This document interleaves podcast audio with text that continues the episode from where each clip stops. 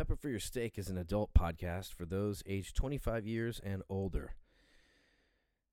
Scientists and doctors tell me that that's the age that your frontal cortex is finally fully formed, whatever that means. Supposedly, that's when your brain is finished cooking. I'm not recommending anything in here, and I certainly don't accuse anybody of anything. This is all work of fiction, fantasy, and entertainment. Enjoy. We all think we're the only ones going through something big, but everybody is going through something big. Fuck yeah. See, we live in both a very fragile and precious experiment in democracy, and we live in an empire that is experiencing profound decline. So you're saying the reptilians are luring humans to, like, Hawaii to vacation spots? The news is there to scare white people. I've seen this videos. Because you know, to live this life, you can't live the life everyone else lives. You're not going to be partying on the weekends. You're going to be performing on the weekends. You're not going to be watching the big game on a Thursday night because you'll be in a club. You have to have that mindset that you don't belong. You don't go to the rhythm of the rest of the world. The rest of the world. Maverick Matthews, Pepper for Your Steak. This is going to be a little interstitial series we're going to do with my friend Michael Johnstone. I've known Michael for a long time. The very first podcast I ever did was with Michael. Maybe we'll put some of those up. We did a podcast called The Powder Rapport, and it was a snowboarding podcast, just talking trash, and we recorded it in his snowboard shop. Michael used to own a snowboard shop in Angel Fire, New Mexico, with a bunch of other great guys, and yeah, we would lock ourselves in there at night. Sometimes we'd have an audience, and we would just start rapping. And mostly it was me getting way too drunk, and I have a hard time controlling myself in interviews anyway, which is why I tend to do the podcast by myself. But Mike approached me with this idea. You know, right now he's battling cancer, and he came to me. He's like, "What if we did? You know, what if I did a series while I was going through radiation therapy to my brain to deal with these brain tumors?" I thought it was super brave. I said, if that's what you want to do, dude, I will make it happen. So here we are. It is the beginning of the coronavirus, I guess, shelter in place. We're a week in. So Mike and I recorded this podcast about a week ago when things were just starting to hit. There will be several others that come out as he goes through the therapy. And really, it's just about two guys connecting and talking about the challenges that we're all facing. So if you're having a hard time in your quarantine, just imagine what would it be like if you were also having to go through brain cancer. Now, this has the potential to be a heavy series. We're aware of that. And, yeah, if it's too much for some people, we respect that. But Mike just really wanted to get a lot of this stuff off his chest. And incidentally, the night after we recorded this, now Mike's on a lot of drugs. One of those is dexamethasone, I think it is. And it's kind of a stimulant. He can't sleep on it. He has a lot of anxiety, a lot of tension, but it helps with the inflammation, so he's got to take it. So, you know, he might sound a little speedy. I actually had the sniffles this week. I had a cold right when the coronavirus started, so that was convenient, which I'm still a little nasally now, but I'm over it. But I am sniffling through the whole podcast, so I apologize so much for that, and coughing. I tried to mute as many as I could, but anyway, the content's worth hearing, though, and yeah, I encourage you to listen to it for what it is, two buddies who just wanted to connect during the tough times, because I think that's what's happening to all of us right now in one way or another. So thanks for being here. Go to my Instagram. I will mention it at the end, and donate to Mike. Here it is. Thanks for being here, Mike. Yeah, hey, Maverick. I was just... you know, I was going to try to write some notes down and prepare for this, but I just went for a walk, and tomorrow I'm going to drive to Grand Junction and start 5 sessions of brain radiation over 10 days. So that's about all I got. I just wanted to see if you had any questions about that or see if like there's so much focus on the coronavirus, which is so important, but like I start brain radiation tomorrow, so like, right. I'm kind of focused on something else, and so I mean I get that people are getting extra toilet paper and going to all the airports, which both of them seem stupid to me. I mean, I don't think you should go to an airport. I don't think you need extra toilet paper. When my 12-pack runs out, guess what? I get another 12-pack. I mean, I'm a whatever. So there's all that hysteria going on, and it's like, well, I have to sort of, you know, how am I taking my medications? One of my medications is an anti-seizure, but the other one is a steroid. So if I don't take it, the pressure on the brain causes optical hallucinations and dizziness and headaches. So I have to, like, when you're traveling, like, medication normally is one thing, but when you're traveling with medication, like, you can't just have the alarm that says it's time to take your meds. You have to have the alarm that says it's time to take your meds, and then go in and take your meds with the water and do it at it. You know what I mean? I have to medicate myself all of a sudden. So that was on 2/22/2020. Wow, what a crazy day. So since then, I have been, you know, metastatic cancer of the brain, right? You're all of a sudden, you're in high functioning, pay attention mode, right? You're not like, yeah, whatever, I'll just do the antibiotics when I get a chance. You know, it's like, oh, let's focus on this. So yeah, I've been focusing for about 3 weeks, and then I start on Monday. Dude, We're all, I know I speak for everybody who's listening, we're all wishing you the best. We want an awesome outcome for this. And that's what I'm doing too, Maverick. You know, I was trying to, it's so easy to stress ourselves out. It's a big deal. But I'm just like trying to, went for a hot tub, went for a walk, had drinking a kind beer, had a 20-milligram edible, packed all my stuff today, all my medications, going to get up early tomorrow and crush it. And just like, it's one of 5 appointments, and I mean, I guess in reality, it's just a machine on my brain, so it doesn't really matter my attitude, but I want to come into it like I got my cool shirt on, I got my Tommy Bahama shirt on, I want to come into it really relaxed, really positive attitude, and say, hey, man, radiate my brain, bitches. I don't know. I mean, like, I just don't, they don't set you up like, right, this isn't, there's no test for this. There's no prep for this. How do you? And then like, there's no coaching, like, right? They don't go, "Hey, here's the 10 things you need to do to prep for this." They're like, "Oh, you're going in. Good fucking luck." And then my brother and my mother want to come fly from Portland to Denver to visit me, and I'm like, "No, yeah, stay away. I've got this, please." Right? Yes. Any other time in the history of the world, I would love for some company, but right now, it's coronavirus time. Please stay out of the airport. Right. And I'll call you when I need you. And I'm just going to drive in my own car. I'm going to stay at a motel 20 minutes away. I'm going to walk through my treatment so I'm not parked near where all the other people are sick. I'm going to do a box. You know what those are? Like a thin neck gaiter instead of a mask. I'm going to dress up in my snowboard outfit tomorrow. Just walk. I'm going to look like a fucking freak. Walking all my helmet, my goggles, yeah, all my snowboard stuff. Oh, yeah, I'll fucking do it. I don't give a fuck. Walk in, get my brain treatment, and then I'll either stay the night at the hotel because I'm reading through all the instructions about how brain radiation affects you, or if I feel good, I'll just drive. It's like an hour and a half to get back to Montrose from Grand Junction, so I'll just drive back. But anyway, so I got the hotel. Well, I didn't get it yet, but I'm going to get the hotel for 11 days, so I can just, if it's overwhelming, I'll just stay in a hotel for 11 days and walk 20 minutes a day to my appointment. And if it's not, you know, maybe it's Monday, Wednesday, Friday, and then next week it's Tuesday, Thursday. So it's like 10 or 11 days. You know, I just wanted, I was hoping that this is how it would work out, that I could bring through. And then it's hard for me at this stage to process because all I'm doing is focusing on the next 10 days. Right. But so maybe you could ask the question, and I'm happy to answer anything. I just can't wrap my head around it. My head around the where it started. You know, I've had cancer for about a year, so where it started and where it's going all of a sudden. Why don't you tell us who Michael Johnstone was before all this happened? What was going on in your life? What do you do? Who are you?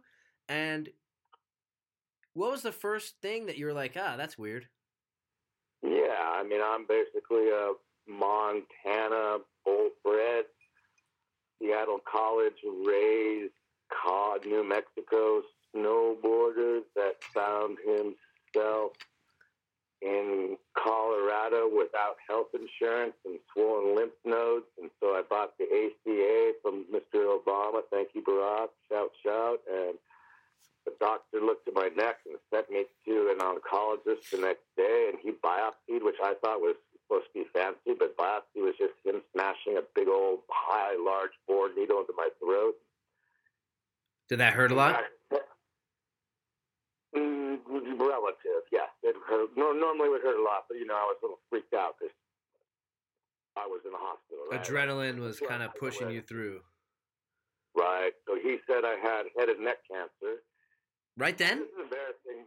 I'm sorry? Right quick. Like, you found out between you having – I just want to – Mike, the chances of me getting cancer are like 33% now. So it's like if you look at like what people are getting when they're past their 40s. So it's like when you noticed something was out of whack, it was swollen lymph nodes? Yeah. So I went to urgent care, and they said they had some kind of – infection or virus or strep throat probably, but they couldn't the funny part was they couldn't my lymph nodes were swollen. She's like, whoa, those are hot. Look, how long have they been that way? And I said, yeah, they've been hot like for a month. Like, whoa. They're not supposed to be like that. They're giant and large and expanding. And he said, well, I looked down your throat and I couldn't see any infection, so you probably have a variation of this or whatever. Take this for 10 days. And then my doctor saw me, and like, you know, doctors, I don't mean to talk shit about the medical profession, but doctors are pretty fucking smart. She looked at me and saw what was going on, and she sent me to the oncologist the next day, like not the next week, the next day at 9 o'clock. Did she? Yeah. You know, okay, so. She knew exactly what it was, and he knew exactly what it was. It's embarrassing, Maverick. I'll tell you the story, but it's embarrassing. It's not embarrassing. I mean, like, did they hint at you when the doctor saw your lymph nodes and she's like, whoa, this is what I'm really interested in. What sort of impression did she give you, like, right off the bat as to how serious it might be? How long did it take you to grasp that is what I'm curious about. Oh, immediate. She said, this is very serious. I want you to go to Grand Junction tomorrow and see a specialist. Wow. Would you like me to send a ambulance for you, or are you going to drive yourself? Wow. So she was like this, like immediately she could tell. Doctors knew immediately. The oncologist knew immediately. I thought the biopsy was going to be like biopsy. I remember from MASH on that age, like a biopsy is a procedure, but he's just jamming a needle in my neck. He comes back 20 minutes later. So it's HPV. It's a sexually transmitted disease, and he thought I probably got it. He said, are you heterosexual or homosexual? I said, heterosexual. And he goes, are you married? And I go, no. Do you have a healthy sex life? And I said, well, you know, between 18 and 49, I did. I've done all right. Yeah. And he said, have you ever performed oral sex? And I said, you know, now we're getting uncomfortable. I said, doctor, I have licked vagina before. I've exchanged oral sex with women that I remember and that I don't remember on drugs and sober, in love and in heat and stuff like that. And then he said, well, we don't know. But most people, I guess 70 to 80% of the people have the HPV 16, have one version of HPV, which is what I have. And then you get old and die. That most people die. It's like, you know, it's not a big deal. But some women get cervical cancer, and some men get head and neck cancer. It's somewhere where my tongue touches my throat, attaches to it back there. You can't. That's why she couldn't see it at the urgent care, because it's way far back in the throat, like below the tongue, where the tongue attaches. Right. And that's they call that the source cancer. So my cancer is called head and neck cancer, because they named cancer from where it started, and then it metastasized to the lymph nodes and then to the hip and spine. So I did the chemo, it sucked. I did the radiation, it sucked. And then I got a clean scan, and then life is good. Johnstone's moving forward. And then I got a scan with these two tiny, tiny, tiny bitch little polyps in the lung. And they said, but we have a cure for that. It's called immunotherapy. We're going to ramp up the white blood cells. Well, and you know, I already have a port for the chemo. And I said, hey, good thing we didn't remove that port. And I'm like, I guess that's a funny joke. But so I've got the chemo port in. It's just a port. It's not a chemo port. Just a piece that hardwires right into my aorta so they can infuse the medications quicker. Hey, let's talk about this real quick, because this was one of the things that really surprised me. What it is they need to put so many things into your bloodstream that if they were just to prick you every single time they needed to do this, it begins to become too much trauma on your epiderm, on your skin. And they have to pick different spaces and all this shit. So they're like, hey, we're going to open you up and we're going to create a direct portal into your circulatory system, into a major fucking artery with a tube. So they connect a tube to your circulatory system because the volume of things they're going to put in it is pretty big.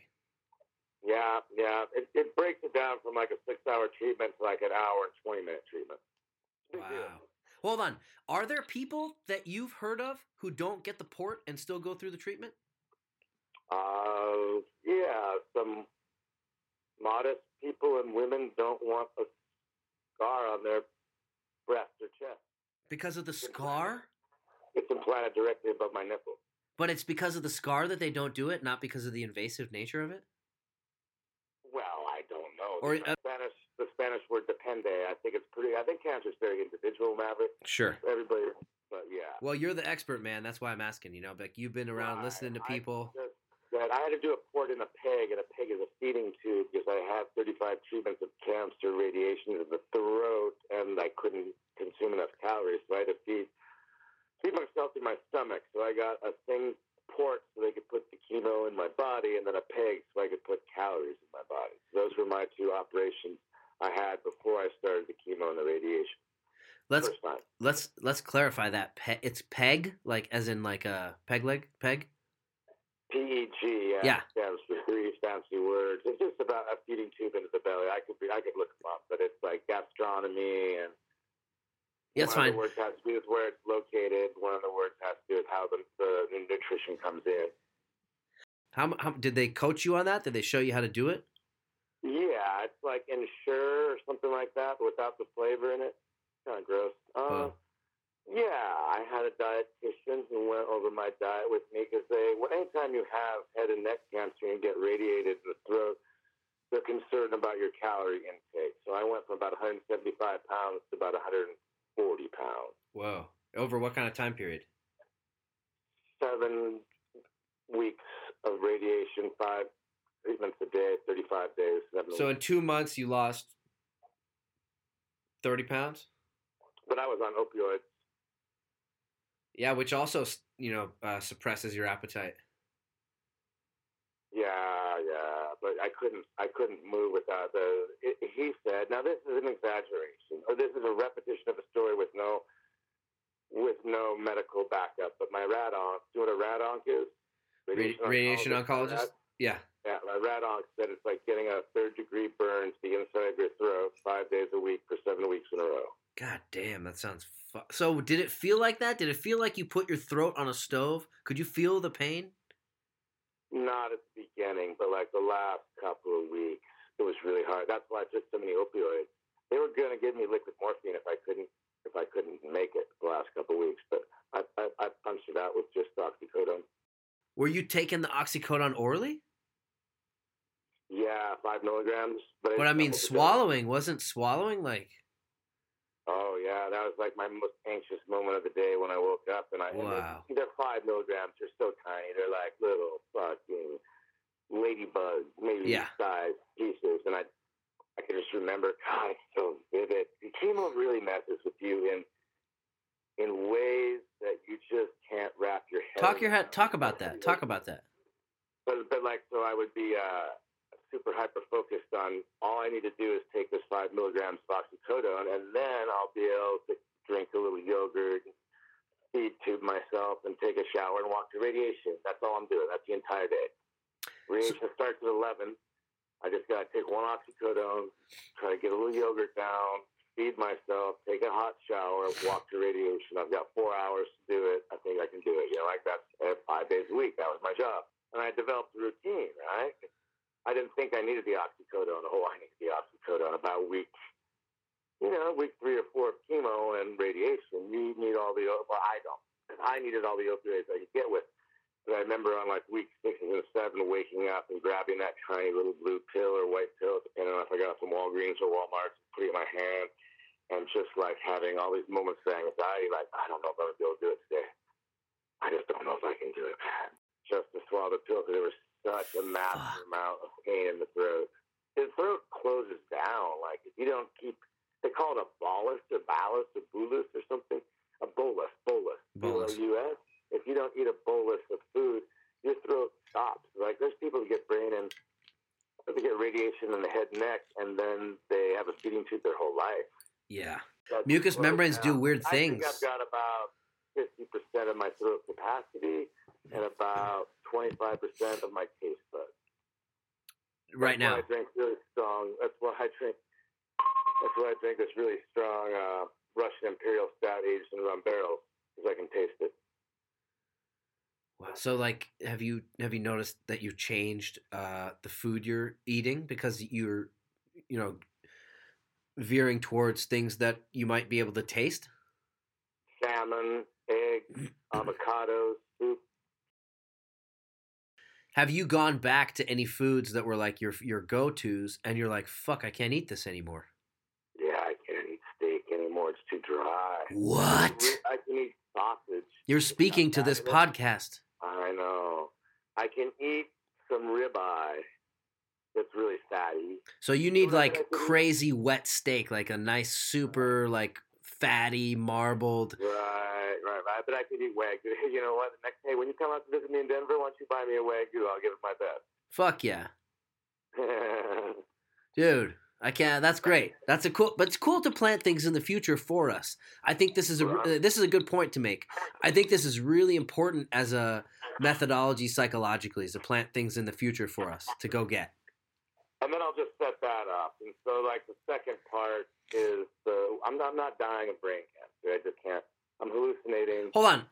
Do you mind if we break this down? Have they told you that it's not life-threatening and the treatment won't be life-threatening? And if any of this is too sensitive, man, like I feel fucked up even asking these questions. Like, right. Well, there's a problem with being on steroids for too long, and they don't understand why there was no cancer, and now there's a lot of cancer. So, yeah, everybody's concerned, but it's not... It's the lung cancer that exploded, and that's what's going to kill me. But they can't do the lung cancer treatments until they show that the brain cancer is working. You say that pretty casually. Like, have you come to terms with that? Yeah, I drove to Denver Anschutz Center on Friday, and I met with two radiation oncologists. One's managing my care, and one was looking at what the guy in Grand Junction is doing.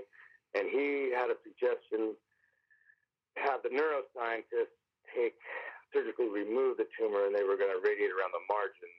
But they looked at it again and said, since I have three spots, the cerebellum, the occipital, and the parietal, they had to radiate two of them, so it'd be better just to radiate all three of them at the same time and skip the neurosurgeon. The neurosurgeon signed off on it. The Denver guy said that that's exactly what he would do at his hospital, so it'd be better for me to just do it in Grand Junction. And then the guy managing my care said, get the brain cancer, and we'll get you started for cell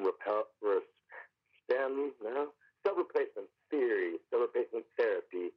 And that's where I'll need your guys' help. Like, that's going to be a couple months in the hospital, like June or July. So if you want to come take me out for a steak. But hell yeah. It's a two-parter. I got brain radiation starting tomorrow for 10 days, 5 days out of 10. And then it's going to be a little paperwork to get approved for the study to do... I tell you what, they take the tumor out of your body, harvest the highest functioning white blood cells, multiply them by a billion, re-inject them to your system, and let them kick ass. And if it doesn't work, there's a backup, older, shittier, worse chemotherapy called, like, not cisplatin, but like carboxyplatin. And then the backup is just the RSO, Rick Simpson oil. So I got a couple things going on. Uh-huh. I like your style, man. Right. So I'm just going to roll in there in my snowboard gear, my snowboard pant, like all like, you know, like how you dress when you're in a powder day and like you don't want to get, I'm just going to rock up all cold in my car, drive, snowboard gear, snowboard pants, like a mask, not a mask, but like a buff, you know what I'm talking about, the spin buff all the way up to my face, my goggles, my helmet, like just walk in, gloves. You're gonna wear your goggles and everything? Fuck yeah. I mean, I'll bring them in the car. I'll bring them in the car, but before I go in the hospital, I'll put those on. Yeah. Are you gonna take some pictures, post them? I hadn't gotten that far yet. Sure, I'll try. I'll take one photo. I tell you what, buddy, we're gonna talk about your GoFundMe at the end of this, but you know, I'm trying to spread the word about this. People are gonna start becoming invested in your story, so they want to see who this guy is. And I tell you what, man, it strikes me over and over how your psychological outlook to this is—it's so fucking powerful, man. And you're like, you know what? I'm gonna wear my fucking snowboarding gear in there because I need to be in that headspace because that's a winning headspace. That's a fucking winning headspace. That's where I feel good. You taught snowboarding, you know. Yeah. I've been teaching snowboarding since 1994, so I just talk to people. I show them how to do it. We do it together. We do a little feedback. We high five. Sometimes they buy me a beer. Sometimes they say snowboarding is hard, and they cry and they quit. I mean, it's what I do. But I know this world. Yeah, and so it makes perfect sense for you to be like, look, these are my. I don't know the world of brain radiation. That's right. Orange. And I don't really want to go to a hospital today or tomorrow. Or ever. Isn't that where the people with... I don't want to go to a hospital or an airport, Maverick. That's where people with germs hang out, right? Hospitals and airports. I mean, that makes a good point. Like, are you going to... I mean, I don't want to make this a coronavirus thing, but I mean, like, are you going to take any precautions when you go in for that? Or just kind of, like, keep your eyes up? I'm wearing my snowboard. I'm not in the hospital. Parking lot. I'm parking about 20 minutes away from the hospital. At your hotel. I walk in. Yeah. Yeah. So I'm going to get a hotel for 10 days and hope 11 days or whatever. Hopefully I won't need it, but I just don't know how it's going to affect me. So I got a hotel about 20 minutes away. I don't know if that helps or hurts, but I got a, you know, fancy $120 hotel room, and I'm going and with a hot tub at the bottom, which I don't even know if you want a hot tub. Fuck, it's all confusing these days, but I'm just going to go to my hotel room, unpack all my stuff, throw my snowboard gear on, walk to the hospital, do my brain radiation treatment, walk back, and then Jesus Christ, evaluate the situation. Yeah, man, you're gonna. I'm a little lost after. You're gonna come talk to us because you know this is gonna be the thing, and this is the anchor.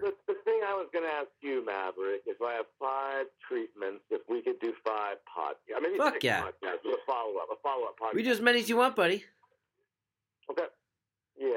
And we can track you. Honestly, I would love it if this became a thing and we tracked you all the way through June. And God bless you. I want to track you all the way through your fucking healing. You know, like this is an important fucking thing for people to know, man, is that like – this somehow. You know, you had mentioned that when I visited you for your 40th birthday out there in California about rituals. And I lit a little candle tonight. And like, I don't forget what you said, but something about how you create your own rituals for your family or something like that. Do you remember that? It's like, it's all a variation on a ritual. And, or your tribe. That's what you were talking about, your tribe. Because you talked about the three of you as a tribe. And I'm like, oh, I'm kind of lonely. I'm a tribe of one. I'm a lone wolf. I'm like that. That's cool, though. What was the movie with the wolf pack? You mean like you mean the comedy? Yeah, Vegas. Fuck, I'm drawing a blank on it now. There's a million listeners screaming. I'm like, these guys are cool because they're a family. You got one, you got your mom and dad and the kiddo, and I'm like, I'm a lone wolf pack. Galifianakis or whatever. Galifianakis, yeah, it was. God damn it! How do we not know the name of like the most successful comedy movie of all time about Vegas. Anyway, everyone knows what we're talking about. But okay. I have to remind you, though, when Galifianakis was on the roof and was like, hey, we're a wolf pack, all the other members of the wolf pack were like, I don't know if I'm in this wolf pack. No. God damn it. You know, it's okay. What is it? We're on the same. We're close. It's so funny that our heads are in such a different space. Best man, No, we know this movie. Okay. It starts with a U. Hold on. It's not uncontrollable. Undefined malignant tumor? It's something like that.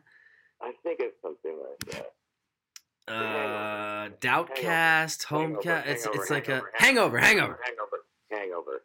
got it right. We are assholes.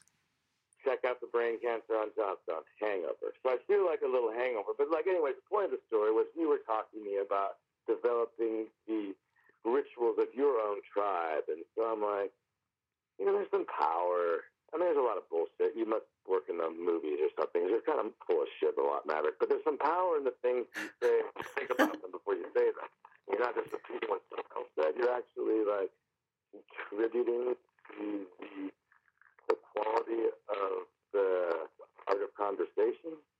And so anyway, that's why I lit a candle tonight in honor of you and of trying to establish rituals with your tribe. And it doesn't matter if it's 1, 2, 3, or for all the coronavirus motherfuckers out there. I mean, it's still a tribe. Dude, you're lighting a candle and I lit candles tonight. We're a tribe. And I do remember this conversation, and the gist of it was in our tribe, because we're going to have to be separated and not really be, licking each other's noses like we used to do back in the day. I like that you picked noses, even though everybody knows what dogs do. But okay, but Maverick, I happen to be very straight, but I find you in a very attractive man. But I would not lick your nose or your butt. Ah! Dogs. I would high five you. I would hug you. I'd probably even smack you in the ass if I had a few beers. Maybe I'd knee in the nuts if you were in one of those kind of things. But yeah, I don't have. I mean, you're an attractive man, but I don't have any sexual feelings toward you. No, I'm flat. Short guy thinks he's Tom Cruise, and he won't shut the fuck up. Oh man, that's so funny. I don't think I'm Tom Cruise, but I just want to remind you that dogs don't do any licking. They mostly do sniffing. Number one. Number two, I would definitely sniff the butt of any woman that I was attracted to, but men are not on that list. And number three, I just want to remind everybody, and I don't need to remind you, you know this, but ritual is a component of the placebo effect. And we've proven the placebo effect in the lab. There's something to our mental capacity to deal with things, and we don't have the vocabulary or science to quantify it yet, but we've proven it's real. And that's what the placebo effect is. And ritual is a way to connect with the ether and create your own mysterious, whatever you want to call it, foundations, man. And I think it's really powerful.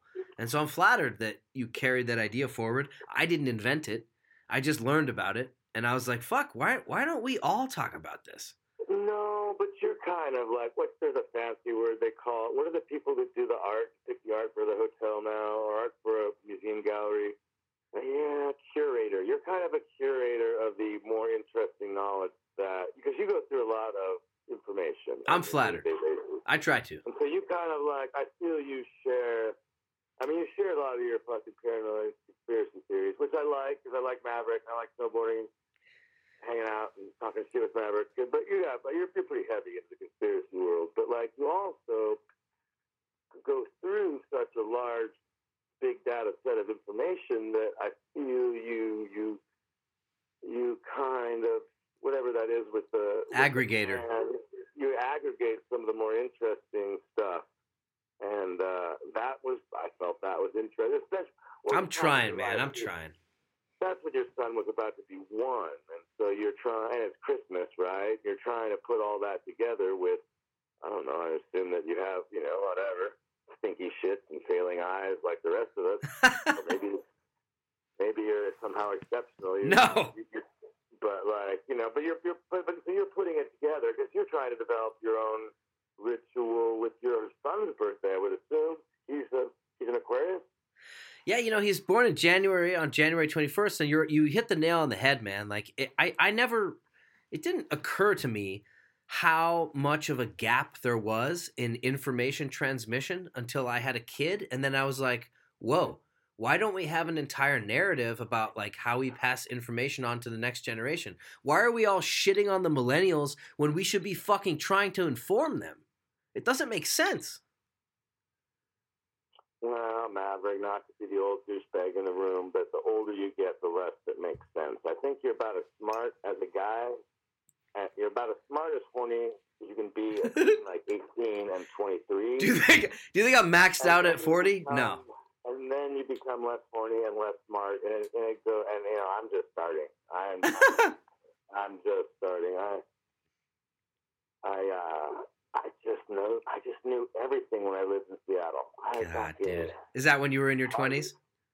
Yeah. I went to Seattle for college between 88 and 93, and I partied with Soundgarden and fucking Eddie Vedder from Pearl Jam, and Courtney Love was at the party. Yeah. You know, like all that stuff is just part of Seattle. I've probably never heard of it, but there's like companies like Starbucks and Boeing and Microsoft, and they're in the Seattle area, and you guys probably haven't heard of them if you're in California, but they ended up being pretty big companies. Starbucks, yeah. Boeing, yeah. It's called grunge, grunge, grunge music. I've heard of it. There was a guy named right. Kirk Cobain, I think. Right. Well, he was from Aberdeen, Washington. A rapper! Close. But yeah, and again, Pearl Jam was California.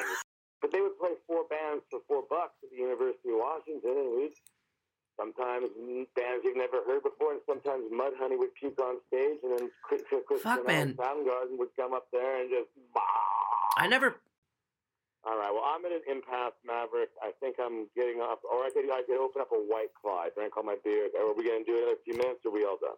Oh, buddy, it's up to you, man. You're the captain of this enterprise. This is an experimental idea that you had, and I thought it was super brave. And are you going to think less of me if I open up a White Claw? Fuck.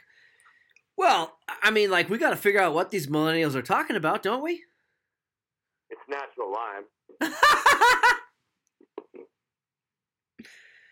So, obviously, the question's going to be, hey, man, this guy's trying to get cancer treatment, but he's drinking booze. Obviously, there's a point of diminishing returns that happens with our human experience. I'm completely in understanding, but I thought maybe it might be interesting to speak to this. You'd like to hear my thoughts on it, and then you can question me? No, I'm not. I just want to bring it up. I mean, I'm sure this is something you thought about. What are your thoughts? I think with the brain radiation chemistry, radiation therapy, it's high-dose radiation to the brain, and that's not an alcohol issue. But when I go to do my cell replacement therapy, it's all about the white blood cells. So I'm going to be super healthy, drinking milkshakes, eating beets, having sex with kale, whatever. I'm going to be super healthy then. But this is brain radiation. It's a fucking... It's super hard to comprehend, but it's like a photon. Hold on. I got Mike. At this point, the phone handset died, and I had to call him back. Yeah, I was trying to find DJ Mav.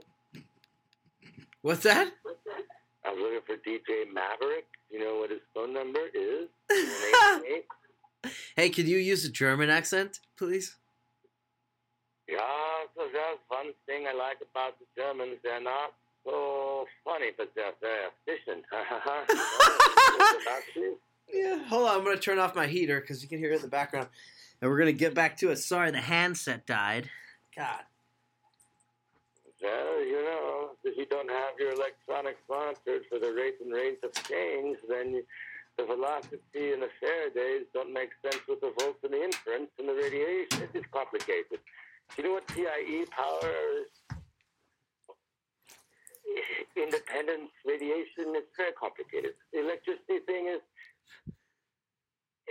it's not something everybody visualizes because the electrons actually move in the wrong direction. They move backwards from the charge that you think they're moving forwards from, but the power is everything, and it's resistance. Is that true? Do they really move backwards? I mean, it's all relative. It's like, you know, you talk about up and down because that's what we experience as we're on Earth, and up is closer to our head and down is closer to our ball sack. But as soon as you get into space, up and down don't make sense. Right. There's nothing to be relative to. Just to measure positionality, right? So, right. Yeah, right. It all makes sense. Sure, you can talk about whatever, whether the charge is going one way or the particle is going one way. But really, Really, it's not. But we're basically, can I tell you a secret, Maverick? Generally, we're asking the wrong question. It's not that we don't have the right information. We don't phrase the question right because we don't understand physics and math and science and viruses and global warming and hoaxes and things like that. Now, what I understand is White Claw, and I'm having a little bit of fucking. Yeah, let's have a. Hold on a second. Let's have a moment. I'm having some natural lime, my friend. Let's have a moment of levity amidst this pretty heavy, series. This series is going to be kind of heavy. Right. Let's acknowledge that now, and we're gonna. I think we should maybe work to. I mean, this is up to you, man. This is you're the Captain Kirk of this enterprise, but I think it might be beneficial to work some levity in because I perceive this as being kind of heavy. Maybe. What do you think? Yeah, I mean, I'm generally contrarian, and I like Maverick. You know, like, since we're not sexually attracted to each other, I'm attracted to you physically. We have a bromance. And then intellectually, that's what I like to do. I like to argue with you. Well, it's cool to make people defend their position. I argue with my friends and they cry and go home. I argue with Maverick and he fucking brings up Greek literature to prove his point. And yeah. That's such a cooler way to do it than cry and go home. Anyways, I like that part that we get to do a little Leviticus. So what was the last thing that you were, Hermitage or something? No, I said It's really good for people to learn to defend their position. There's a lot of honor in that. And, they used to – people used to physicalize this with what do they call it? Fencing. That's, that's a physicalization of an argument. And I might have misheard the word, but I thought you used the word hermitage or hermit, a variation of hermit in French. Well, no, I know the word hermitage. There's actually a great Le Petit Hermitage. I live in a, monastery of sorts. That's what I thought you were trying to tell me. I didn't think about it till I drove home, and it's like, there's something about driving in America on an open road. Isn't it the best? It's like, you got some Sublime or some Bob Marley playing, and you've got a sunset that goes on forever because we're in the West, and it's just like, maybe I don't have to listen to a podcast about the BBC News every fucking second. Yeah. I can just think about, my friend Maverick just had a baby. That's a big experience. My friend Maverick just turned 40. That's a big experience. I have brain cancer. That's a big experience. We're all going through it, and we all think we're the only ones going through something big. But everybody is going through something big, whether it's a child or a girlfriend or a job or a cancer or what. It's all, it's perspective. It's all big in our lives, right? Fuck yeah. Whether it's a coronavirus or you're you don't wash your hands. I'm like, really? Washing your hands now that you're 40 is not changing anything. You still wash your hands your whole life. You wash your hands, you wash your ass. Those are two important things to wash.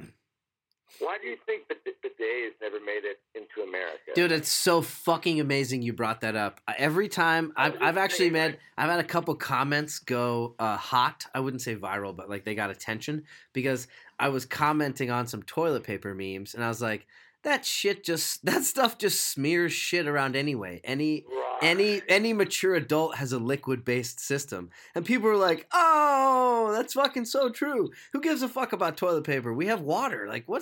This isn't Dune. What are you talking about?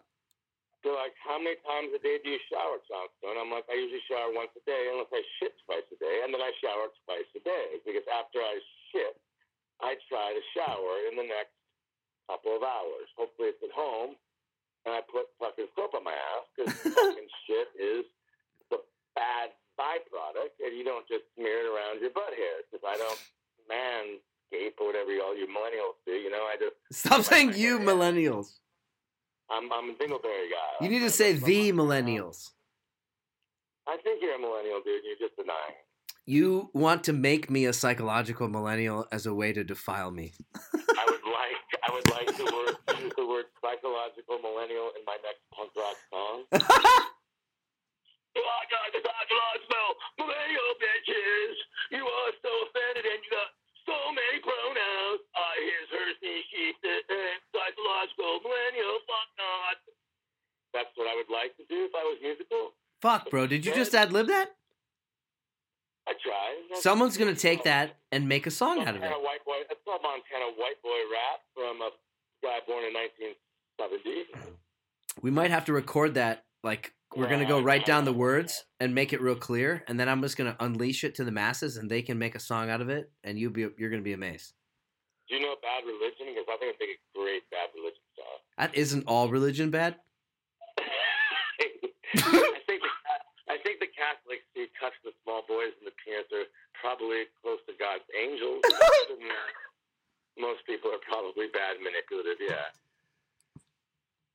You know what's cool about this podcast is that we started out with aspirations of being like clinical documentarians of your experience, and it degenerated into what it should be, and that's a couple friends trying to get through something tough.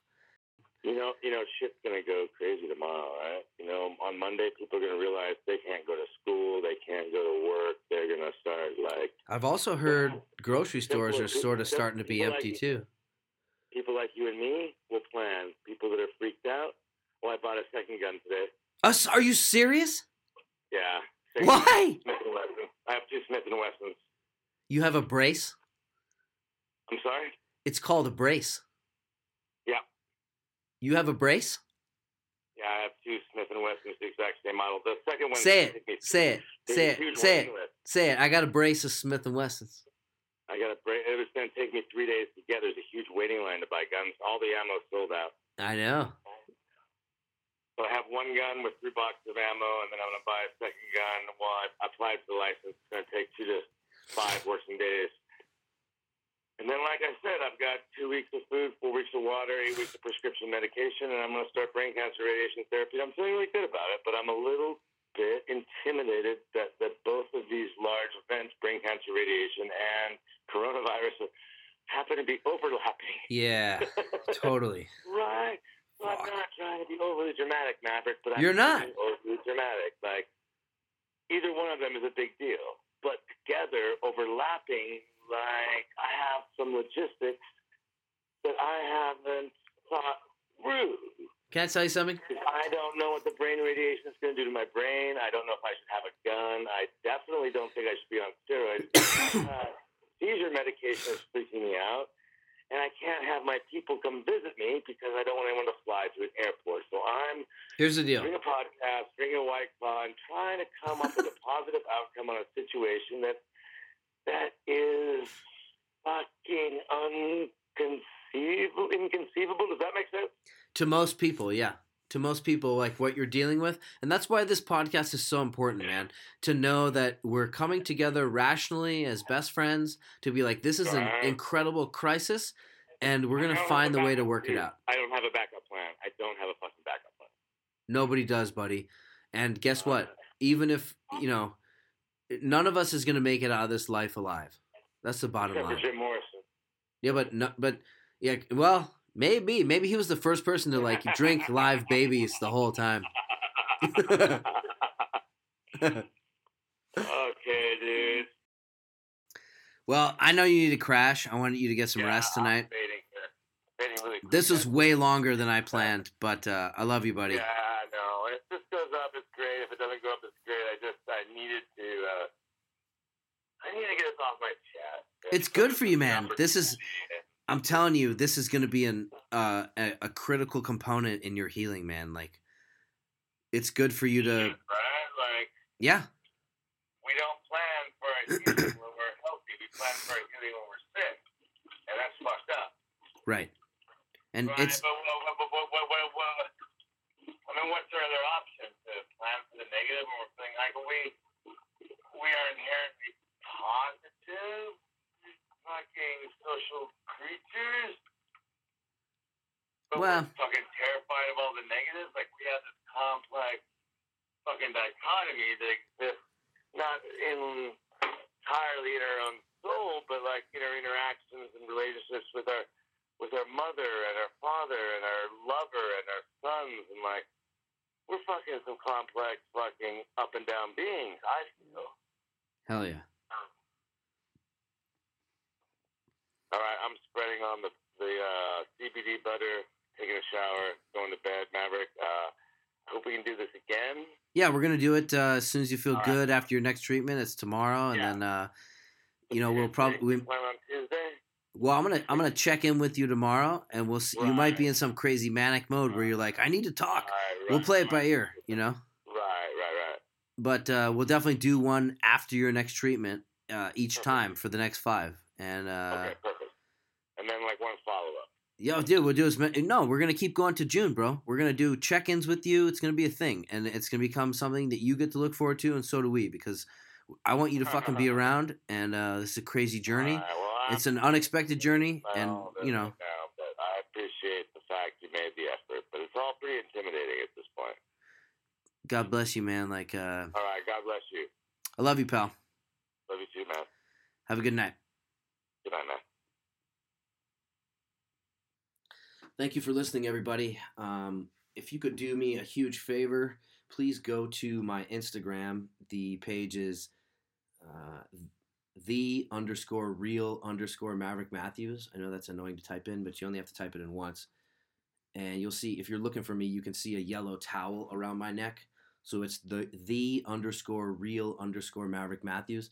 And in my bio is a link to Michael's GoFundMe. He, you know, he's got like $40,000 in fucking medical bills, and they're just mounting. There's more coming. You could really use a donation.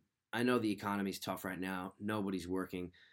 Sometimes giving somebody 10 or 15 or $50, it, you know, the value in how much it lightens your heart is sometimes more important than, you know, how many ducats you got in your bank account. And this is the crazy thing. If you're not experiencing hard times, or if you've never experienced hard times, guess what? One day it's going to be you. So let's share the love to our friends when we have the opportunity to do that. Please go consider going to Michael's GoFundMe. I don't have the actual GoFundMe address, but it is Michael Johnstone, Cost of Cancer Diagnosis and Treatment. Pretty sure that's it. But the link is definitely in my Instagram, which is the easiest way to find it. So I love you all. And, you know, there'll be more checking in with Mike. I already have a couple in the can. I just have to edit them and put them out. So, yeah, expect those. He's doing well. He's kicking ass in his treatment, and we'll catch you guys up on that soon. And there's also more music for your quarantine exercise coming out. That is coming out within the week. So I love you all. Follow me on Twitter now, Maverick Matthews, and Instagram, bullshit, blah, blah, blah. Just be good to each other. Be patient. Work on some stuff. This is going to be a hard time. But it's all psychological for the most part. We're not saving balls of twine. There are some people having a hard time physically with the illnesses and stuff, but sickness is no new thing in this world. It's sad, but nature is very unforgiving. So be good to yourself, and regardless of the outcome, you'll still be good to yourself. I love you all, and we'll talk soon. Pepper for your steak.